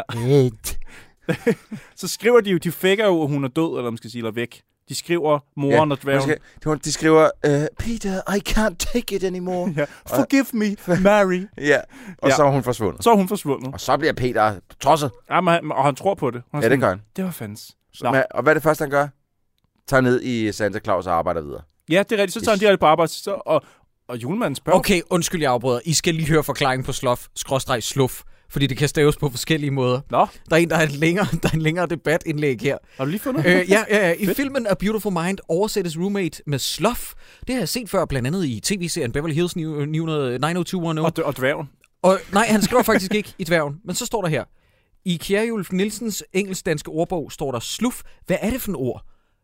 Hvad betyder det? Og hvor stammer det fra i virkeligheden? Og så er der en længere debat, og det ender med, jeg mener, at det var en sovekammerat, en man delte værelse med. Det kommer vist nok af tysk, tror jeg, der skal stå her. Schlafen, plattysk, slappen, jævnfør, sloprok. Okay, Jesus Christ. Wow, det er et semantisk sort hul, vi har gravet os ned i. Hold da kæft. Nå, okay, så fik vi det på plads. Jacob, at du alligevel gør dig umage nok til lige at slå det op men altså... Jeg plejer at bruge det ved mere mundrette bofælde. Okay, Per, der er ikke nogen, der har spurgt dig. Det er ikke det, vi snakker om. Jeg plejer at sige... Ej, men det er jo da godt, vi så slap vi for hele kommentarfeltet ind på Facebook. Ja, det er bare blevet spammet med, nu skal I se her, og jeg har været inde på det her debatforum. Ej, okay, vi godtager, at sluf betyder... bofælde. Yeah. Men der er gået de her 4 dage, og Peter han finder ud af, hans kroner væk. Ja. Yeah. Men vi ved mere. Vi hun er taget bedre. Til fange og får heroin. Hun får heroin. Men han tager så, fordi han dulmer sin sår ved at tage på arbejde hos julemanden, og julemanden er meget sød, og han siger sådan, er der noget galt? Så siger han, jamen det er bare fordi, hende jeg fucking gift med. Hun er bare skrevet, hun er bare gået. Jamen prøv at gå ned på lageret og hygge dig lidt med nogle kasser, så se på, at du får det bedre. Ja. Ja. Begrav dig i arbejde, du. Ja, det er skide godt. Det er den eneste rigtige måde at komme videre. Men så er det dværgen kommer ind ad døren og skal have mere heroin, og der hører Peter jo lidt sådan, hvad sker der her? Ja. Hvad fanden? Olaf, hvad laver du her? Jamen, jeg skal bruge mere stof, siger han. Mm. Og det op i Peters hoved, der bliver stof direkte oversat til heroiner. Yes. Og der er det, jeg tænker, vi har jo fået etableret, at der er en direkte telefonlinje mellem hotellet, hvor dværgen og hans mor bor, ja. Og så den her legetøjsbutik. Yes. Hvorfor at der ikke bliver ringet ned med sådan nogle meddelelser, som man ikke kan høre i butikken, hvad der bliver snakket om? Fordi at deres telefon kan være aflyttet. Ellers ville det betyde, at der var et hul i plottet og dværgen, og det gider vi ikke finde os i. Nej, og jeg synes ikke, filmen på den måde altså, lægger op til at have plothuller. Nej. Så han går jo til politiet og siger, jeg tror vist nok, der bliver solgt Los Heroinas ned i legetøjsbutikken. Og i stedet for sådan at fortsætte efterforskning selv ved at gå hen på hotellet, så lader han bare ligesom sin kone blive... Ja, og det fordi det er ved at være på tide til, at Jacob han skal ud og ørle, eller hvad man siger, til måske filmens mest... gruopvækkende scene. Ja, det er faktisk ikke mig, der har det store problem med det, men der blev i hvert fald bedt om at spole. Og jeg synes også, jeg synes i virkeligheden ikke, at den var så grotesk, fordi at jeg havde faktisk skal vi lige forklare det lynhurtigt. Dværgen Olaf penetrerer vores tilfangetagende heldinde, Mary, med sin stok. Jeg troede, at han ville gøre det med at tage håndtaget, du ved, sådan på tværs ind, men han tager den jo som en krog og lister tippen af stokken, eller noget af håndtaget ind. Og det er stadig en virkelig, virkelig, virkelig klam scene. Jeg kan fordi at hun ligger og vræler, og det er... Ja. Og så jeg spolede... Så prøv at høre, hvad der er sket... Du er da mere, Emma. Det der er sket... det der er sket omkring de 2 minutter, lige efter den her scene, er jeg gået glip af. Så jeg ved, lige pludselig så er Peter bare ankommet med en gun. Ja, men det er... Altså, også bare lige for at understrege det til, hvis man kun hører det her og ikke ser filmen... Man ser ikke... Nej, man ser ikke penetrationen. Men det er en meget ubehagelig scene, fordi hun skriger, og han ser ubehagelig ud i ansigtet, mens han gør det. Jeg har altså et par spørgsmål. Fordi... skader han hende, eller penetrerer han hende bare? Men jeg tænker også, at han ødelægger vel sådan set det, han egentlig... Altså, det er jo deres forretning egentlig. Jamen, fordi han har jo ikke skadet hende. Fordi at da Peter ankommer senere, så spørger han bare, har de gjort der noget? Og der ligger hun splitterragende nøgen. Altså, der er ikke forvoldt harme på hende på den måde. Rolig, lad mig afslutte sætningen, udover at hun er blevet voldtaget. Ja. Af en stok. Ja. Men altså, det hele bunder jo i, at hun prøvede at sladre til en kunde, der kom og sagde, du bliver så fattig mand, jeg er blevet drugged, og det ene og det andet. Mm. Og så siger han bare, hey, fucking heroinfjolser, eller et eller andet. Og så går han hen til en anden kvinde, og dusker hende i stedet for. Men det opdager Olaf jo.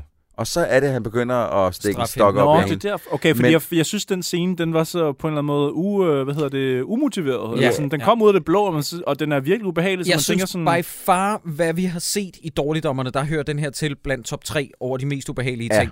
Den er over noget af det med Thomas Bo Larsen, der steger nogle testikler som kødboller i flænset. Den er over, hvad var mit andet eksempel? Pomfritterne med spunke på en smukke dreng og sådan noget. Jeg synes virkelig, den her scene, den er klam, og det på trods af, som Sideburn siger, du ser det ikke andet end for en vinkel, hvor hun vrider sig, og det er virkelig... Og det underlige er, at jeg synes, filmen har været fjollet. Den har selvfølgelig forsøgt at behandle nogle ret voldsomme tematikker og dystre tematikker, men det her, der virker det lige pludselig ret alvorligt. Ja, og på en eller anden måde næsten usmageligt. Ikke? Ja, ja. Altså, man skal være til genren i hvert fald, inden man sætter sig ned og ser det her, for ellers så kan man godt blive sådan lidt, okay... too much. Ja, men det er også, altså, men jeg blev forvirret over den, fordi på den ene side, så tænker jeg, at han penetrerer hende, og nu siger jeg bare i citationstegn med den. Men så begynder han sådan at lave om i sin bevægelse, hvor han ligesom stikker den op, og så sådan laver kroger den. Og det er sådan lidt, hvad fuck sker der her? Og så vender han den om og tager den anden ende, og ligesom, man stikker den skråt ned, og så han skader hende lige nu. Så spoler jeg 2 minutter frem, og nu I skal lige forklare mig, hvem er det, som er ankommet med Peter med pistolen? Det er politiet. Scott Hader, ja. Han kommer ankommer ved politiet. Mm-hmm. Og så hende der Miss Lash der, hun er sådan lidt, nej, jamen der er ikke noget derinde. Politiet brækker døren op og sådan lidt, hvad fanden? Og så vender politibetjenten op og hvad fanden er det, han siger til hende sådan lidt, din fucking gris, ja, eller sådan noget, ja, et eller andet, you ungodful cunt, eller ja, sådan noget, han siger sådan et eller andet et ret fedt udtryk, ja. Så jeg tænkte, good for you. You human bitch, ja, det, ja, han siger, human pig, eller et eller andet, han er inhuman bitch, der står umenneskelig kælling, eller sådan noget, ja. Ja. Mm. Ja. Men, så de kommer der ind, og så da spørger Peter selvfølgelig søde Mary, darling, har de gjort noget, og hun græder bare, og ja, så kan man se raseriet, og så går politimanden, gud hjælp mig hen, ved du, hvordan man bruger en pistol? Ja, det gør der fandme, tror jeg gør. Værsgo. Og så skrider politimanden, mens Miss Lash stadig står derinde, så er det sådan et, okay, så skyder Peter Miss Lash. Ja, det gør han. Han skyder hende lige i brystet, og så ligger hun så ned oven på de der dopede kvinder, og så siger hun, save me, help me, help me, og de er jo bare sådan, fordi de er helt dopede. Så det er sådan lidt poetic justice, det der sker der. Det er det. Altså, man kunne måske sige, det er en modbydelig scene på mange måder, også det der med, at Mary bliver bare hængende, altså hun er jo fortsat lænket. Det vildeste er, da han kommer ind faktisk, det er, at han, jeg skrev det ned her, skal de se. Han kommer ind, så råber han sådan, halvråber hende ned i hovedet, som jeg også synes var lidt sjovt. Mary, are you alright? Og så siger hun, I'm alright now that you're here. Ej, nu skal du stoppe. Du er lige blevet voldtaget med en stok, Mary. Ej, nu stopper du fucking det der. Den tager alt for let på de der tematikker også nogle gange. Altså. Men det er også det er sådan lidt, jamen så længe kvinden har sin mand, jamen så skal hun nok klare den. Ja, gider I godt fucking stop? Ja, det er... Men også, jeg undrer mig over... Og det er ikke, fordi jeg siger, der er noget hul i plottet her. Men at Peter, han får lov til at være med ind på gerningsstedet, og politiet så bare smutter, mens den her kvinde er lænket. Jeg tror aldrig, det vil være for... Nej. Men det han skal jo lige have lov til at skyde med Slash, fordi at hun har gjort nogle mæssige ting. Og, men ikke bare det. Vi skal jo også lige have, at dværgen med sin sidste vejrtrækning og beslutter sig for at dræbe en mand med sin stok, og så derefter begå selvmord. Yeah. Den scene giver hat-mening. Yeah. Men det er til gengæld en virkelig fed dukke, de kaster ud fra et vindue. Jeg vil faktisk sige, altså selve kroppen er helt lort, men hovedet på den så sgu meget godt ud, tænker jeg. Det er sgu okay. Jeg synes heller ikke, det var så slemt. Er grinagtigt. Ja, men det, kroppen er grim, og det laver det der som sådan en dukke nu engang gør, når nogen dukker. Ja. Du synes ikke mere, at det var, at det lignede, at der var sådan noget fosforblod, der piblede ud af ham? Jo, altså, det var ikke sådan blodfarvet blod. Det var sådan, jo, det midterste af det var blodfarvet, men så ligesom om farven løber sådan lidt ud i det, det så meget mærkeligt ud. Men der han ligger, så tænker jeg, nu bliver han til en af de der legetøjsaber. Fordi han begynder at lægge rysterne. Ja, og så er der klip til legetøjsaben. Ja, og så begynder han at råbe, I'm coming girls, I'm coming girls, I'm coming girls. Og så får han fat i den der hund, der går hen til ham, og så og holder ned i blodet. Og så ned i blodet, meget illustrativt. Bare lynhurtigt, det vi skippede over, det er, at politibetjenten, der nu er ubevæbnet, går ned på værelset. Dværgen står op på en kommode, hakker ham med sin stok, hvorefter han begår selvmord. Hopper ud af vinduet. Ja. Det er så mærkeligt. Han tænkte lige... fucking I'm gonna take down one motherfucker. Og så ser man Peter ligesom tage Mary væk med sådan en tæppe over, og vi får en sidste sådan roman, ligesom får afrundt. Nej, det gør man faktisk ikke. Der står bare the end. Yeah. Bang, det var det. Man ser dværgen ligge. Den hedder også dværgen, men, det er ham, der er vigtigste. Du har jo fået din afslutning på den historie med, at hun siger, as long as you're here, I'm alright. Ja, så hun er okay. Nå, men det skal vi ikke tænke mere over. Den stok der, det er minor damages... Godt. Nu er Peter der, ikke? Ja, men det er fint, så fik vi lukket det. Men vi er jo også færdige med filmen, hvilket betyder quiz.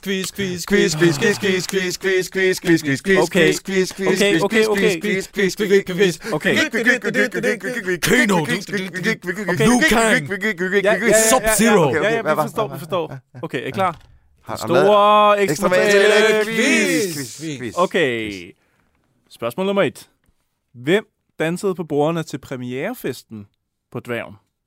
Er der valgmuligheder? Nej. Og det er også det eneste spørgsmål. Nå, hvem danser på bordene? Og det er en, vi kender. Det gjorde... Ej, den er fra 73. Så kan det ikke være Ålen. Kan det det? Ålen. Jeg siger Ålbæk. Jeg siger Tommy Kenter, fordi han har en ting med at ødelægge efterfester eller forpremiere. Nej, det var Simon Spies. Nå, selvfølgelig. Ja, de unge damer. De unge damer, hende med rottehæler, hende med flætningerne. Peter Ålbæks far. Fik ham op på bordene, og så trak han en anden dame op, og så dansede de og havde en rigtig kankar. Så faktisk, der står faktisk, at ugebladene skrev om det. fordi det var sådan lidt... Nå, gjorde de det? Jamen, det tror jeg på, det? Fordi at på forsiden af den her DVD-udgave af Dværgen, der står der jo, den chokerende danske sexgyser, der blev samtaleemne i hele landet. Har det ikke bare været den episode, de har snakket om? Jo, som man spiste, de snakker om. Men det skal jeg ikke kunne sige helt præcist. Er der nogen af jer, der kan se en overhængende historiebue i den her film? Jeg kan ikke. Nej. Mm. Ikke ved min levende råd, vil jeg kunne... Til gengæld, så vil jeg sige, at... Nej, ved du hvad, det kommer vi til lige om lidt. Vi skal have uddelen Søren Brindal. Okay. Men er der nogen, der kan få den? Andre end Olaf, Torben Bille. Ja. Altså, det selvfølgelig skal han have den. 100. The Sinful Dwarf. Ja. Titelfiguren for Satan. Ja. Han er, altså han leverer det ansigt der. Ja. Det er hans uhyggelige ansigt. Det er... It's just upstairs. Ja, præcis. Det er jo også det, der sælger hele filmen. Altså, det er jo det, den ligesom, den slår sig op på, ikke? Det er jo godt, at han ikke er... Altså, han er ret meget med, men han er jo ikke...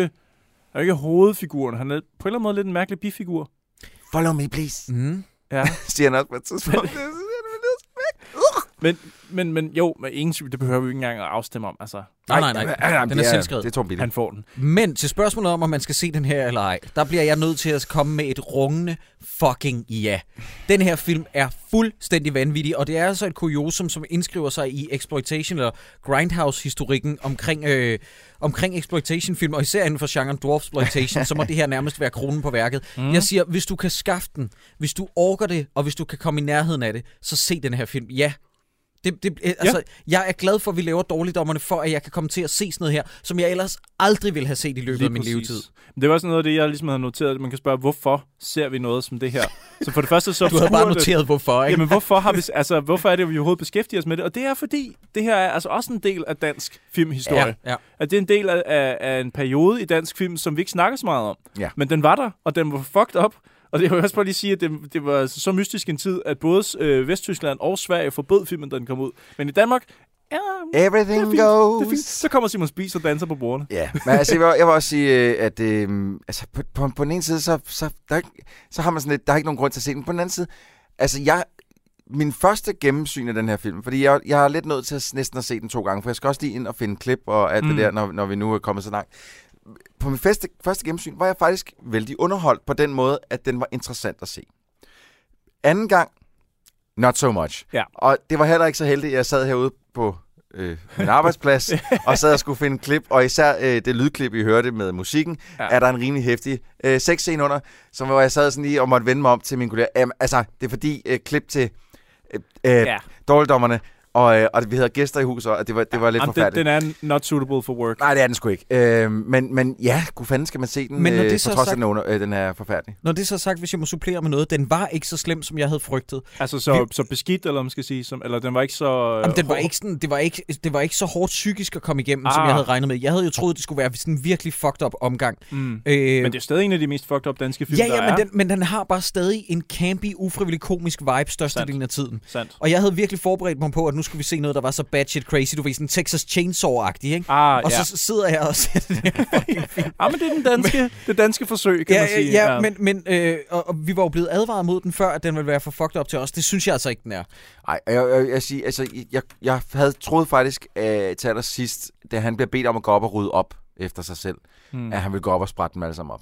Det var ligesom, det var det. Ja, fordi du havde, det kan man sige, det er der ikke var noget foreshadowing til at starte med, troede jeg, med at man ser en kniv gå ned i en bamse og sprætte den op. Mens så en pige, der skriger og sådan noget. Ja, så jeg tænkte faktisk, okay, nu går han op, og så bliver der bloodbath! Ja. Nå, okay, jeg var lige ved, men vi har også sunget rigeligt til det. Okay. Men du har helt ret, og jeg vil også sige... Det klarer for langt til det tog at lægge op til den der, Jacob, og så lader du mig bare hænge. Det var bare for at komme ind til den punchline. Men det er ikke, det er jo ikke en blodig film, den er bare ret...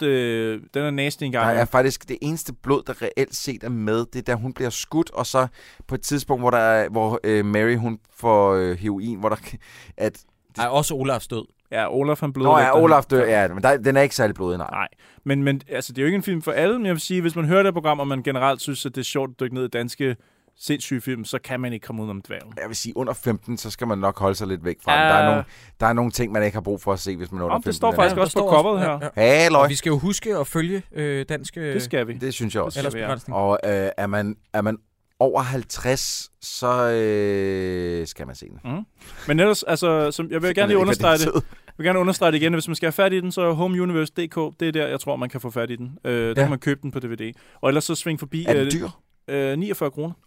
Det er jo ingenting. Køb, det er walking around money. Køb. Og der eksisterede også en 2-disk, hvis man virkelig vil have det, men den er altså sådan snil 5-7 år gammel, 8 år gammel eller sådan noget, så den er nok lidt svær at få fat i nu, ude at print. Ja. Ellers så har Niels Pejton den, og endnu en gang tak til ham, fordi man lånte den. Det var dejligt af dig. Man skal ikke skrive til Niels Pejton. Det er ikke sikker på, at han kan låne den. Tak for det, Niller. Ja, nu skal den gå på omgang. Og så er det vel egentlig... Jamen, der er ikke at snakke om. Nej.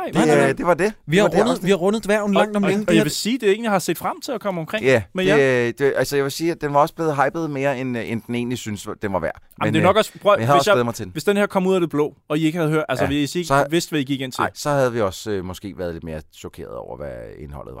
Ja, det tror jeg altså også. Fordi hvis der er nogen derude, så den smækker jeg lige på med på første date, eller den smider jeg lige på med min mor. Eller den, jeg skal lige skubbe lidt skind, den smider jeg lige på. Så nej, det er ingen af de dele. Jeg tror, folk har forstået det nu, folkens. Vi skal lige huske at komme med omkring de næste gange, vi optræder live. Det sker den 13. januar på Bremen i København. Men bare rolig venner, der er mere, fordi hvis man bor et sted, som vi kalder for Aarhus, så kommer vi forbi Musikhuset i Aarhus. Hvornår er det sker? Det sker den sker i februar, gør det ikke? Jeg holder bare min kæft.